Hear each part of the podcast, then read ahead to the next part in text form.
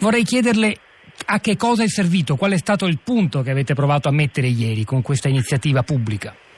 Intanto abbiamo fatto sentire la sola voce che non può essere messa a tacere, la voce del dolore incancellabile e dei titolari del diritto, i più autorizzati e autorevoli titolari del diritto a conoscere la verità, cioè i genitori.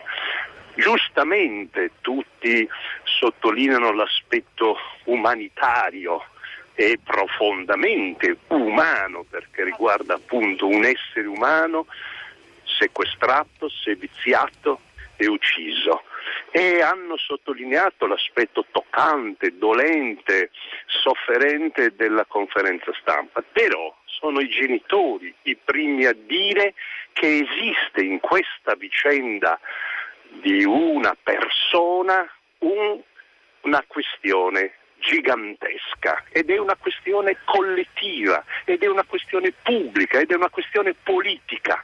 Perché, come ha detto la signora con frasi efficacissime, la morte di Giulio non è un caso di morbillo, ma è l'evidenza che colpisce in particolare l'opinione pubblica italiana di un'emergenza democratica che conosce l'Egitto e che si sostanzia ad esempio in un dato, quello che ha colpito di più me personalmente. Dall'inizio del 2016 sono state 88 le persone rapite, sequestrate, scomparse in Egitto e di queste 88 otto sono state ritrovate cadavere. Come ha detto ancora la signora, lei ha visto nel volto di Giulio Reggeni il dolore del mondo.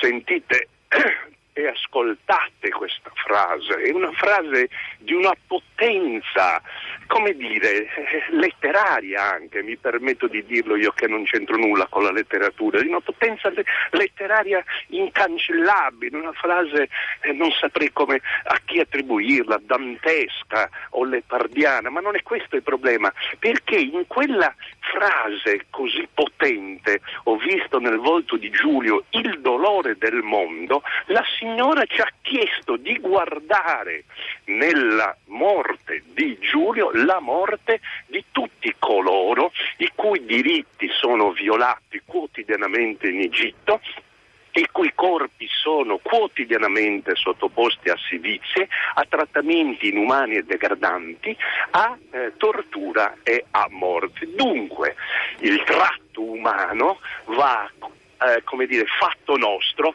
ma sono i genitori di Giulio a dire che è solo un aspetto, il loro più, più intenso ovviamente perché le riguarda nelle viscere, di una questione complessiva. Ho visto il dolore il male del mondo in mio figlio, l'ho riconosciuto solo dalla punta del naso, ha detto in una frase che è davvero agghiacciante eh, la, madre, la, madre, di Giulio e ancora ha fatto un riferimento ai crimini del nazifascismo, l'esperienza più tangibile dell'orrore che abbiamo avuto nel, nel XX secolo per descrivere che cosa significa oggi il corpo, il corpo di suo figlio. Però, senatore Manconi, quello che ora vogliamo noi capire è questa decisione, se non abbiamo compreso male le sue ragioni, la decisione di fare ieri la conferenza stampa è seguita all'arrivo dall'Egitto di, della conferma di un ennesimo depistaggio, eh, eh, certo. la, la, l'aver incolpato cinque criminali che avevano la tendenza a camuffarsi da poliziotti, che, nel cui covo sono stati ritrovati alcuni elementi che si sono voluti ricondurre a Giulio Regeni, ma non è così, tranne però il suo passaporto e suo tesserino universitario. Ora la grande domanda è ma chi glieli ha dati allora a questi criminali se davvero non sono loro gli assassini di Giulio quei documenti che invece sono veri? Testimonia un contatto diretto tra le autorità egiziane e questa banda di criminali. Insomma, le domande sono tante e molto lo scetticismo per esempio di un ascoltatore che chiamava stamani a prima pagina dicendo alla verità non arriveremo mai. Che cosa ci possiamo aspettare allora. da queste autorità egiziane che hanno fatto finora tutto questo e si sono comportate in questo modo? Sottolineo due cose. La prima è che il solo documento ufficiale col timbro di Stato, dunque l'unico che viene direttamente dalle autorità egiziane, è esattamente quel comunicato del Ministero dell'Interno di cui lei ha parlato, un comunicato farsa e allo stesso tempo un oltraggio alla famiglia e all'opinione pubblica italiana e di tutto il mondo, un comunicato pieno solo di menzogne. Questo è l'unico atto ufficiale, gli altri sono interviste, sono articoli, sono illazioni, ma di ufficiali c'è solo quella menzogna piena di altre menzogne. Questo è il primo punto da evidenziare. Il secondo punto è eh, molto importante. Eh, il 5 aprile è una data ancora da confermare, deve essere chiaro. Sì, sì, lo dicevo è, prima, lo ha detto anche il ministro Gentiloni al Corriere della e Sera. L'incontro non sarà tra le procure, sarà tra i poliziotti che investigano e i poliziotti italiani. Dunque siamo ancora a un livello molto arretrato di cooperazione. Allora, quello che dicono i familiari, io sono un semplice eh, portavoce delle loro eh, intenzioni e delle loro volontà, è che bisogna a un certo punto mettere un punto, bisogna eh, dare una scadenza, indicare una data oltre la quale non è più possibile portare pazienza. Questo è il punto. Sono stati familiari e l'opinione pubblica italiana ingannati per due mesi ininterrottamente. Dovremmo dire basta a un certo punto? Questa è la domanda. Che conseguenze, Manconi? Perché gli egiziani dovrebbero temere una decisione di questo tipo?